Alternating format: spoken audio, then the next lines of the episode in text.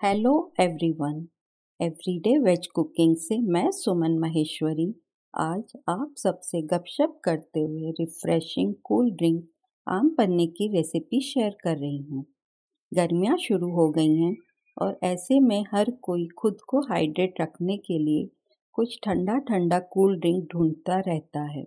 ऐसे में अगर घर का बना रिफ्रेशिंग कूल कूल देसी आम पन्ना मिल जाए तो दिन भर की थकान दूर हो जाती है और आप तरोताज़ा महसूस करने लगते हैं। जायकेदार और स्वादिष्ट आम पन्ना एक लोकप्रिय भारतीय देसी ड्रिंक है। यह स्वाद में खट्टा, मसालेदार और तीखा होता है। आम पन्ना काफ़ी स्वास्थ्यवर्धक होता है और इसके कई अद्भुत स्वास्थ्य लाभ हैं। क्या आप जानते हैं घर में बने आम पन्ने के फ़ायदों के बारे में? यह नेचुरल इंग्रेडिएंट से बनता है और यह गर्मियों के लिए एक परफेक्ट कूल ड्रिंक है। यह न्यूट्रिशन से भरपूर है और ताजगी प्रदान करता है।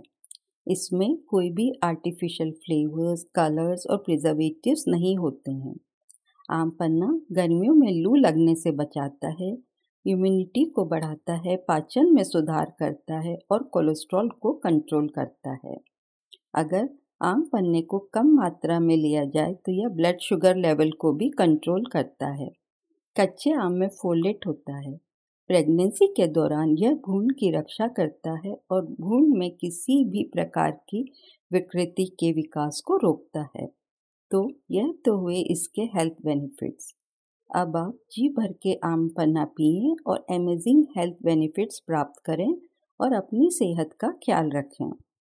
आइए अब आम पन्ने की बात करें। जायकेदार चटपटे देसी आम पन्ने को कच्चे आम, ताज़ा पुदीने की पत्तियाँ, ताज़ा धनिए की पत्तियाँ और कुछ मसाले मिलाकर बनाया जाता है। इस जायकेदार आम पन्ने को बनाने का एक अतिरिक्त बोनस पॉइंट यह है कि आप इसके साथ गोलगप्पे भी एंजॉय कर सकते हैं। आई एम श्योर गोलगप्पों का नाम सुनते ही मुँह में पानी आने लगा होगा। तो चलिए अपन फटाफट आम पन्ना बना लेते हैं।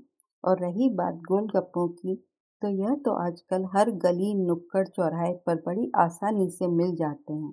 फटाफट एक पैकेट मंगवा लीजिए।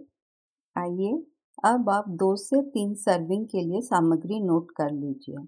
आप लीजिए एक मीडियम साइज़ की कैरी चौथाई कप पुदीने की पत्तियाँ, चौथाई कप धनिए की पत्तियाँ, चौथाई टीस्पून काला नमक, आधा टीस्पून सेंधा नमक, आधा टीस्पून भुना हुआ जीरा पाउडर, दस दाने काली मिर्च, दो लौंग, चौथाई इंच दालचीनी का टुकड़ा, एक हरी मिर्च, चौथाई इंच अदरक का टुकड़ा, दो चुटकी हींग, चौथाई कप नमकीन बूंदी गार्निशिंग के लिए।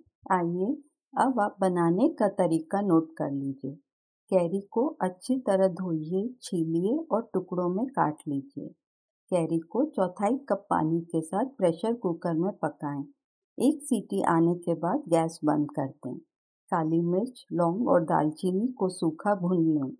उबली हुई कैरी, पुदीने के पत्ते, हरा धनिया, हरी मिर्च, अदरक, हींग और भुने मसालों को मिक्सी में महीन पीस लें।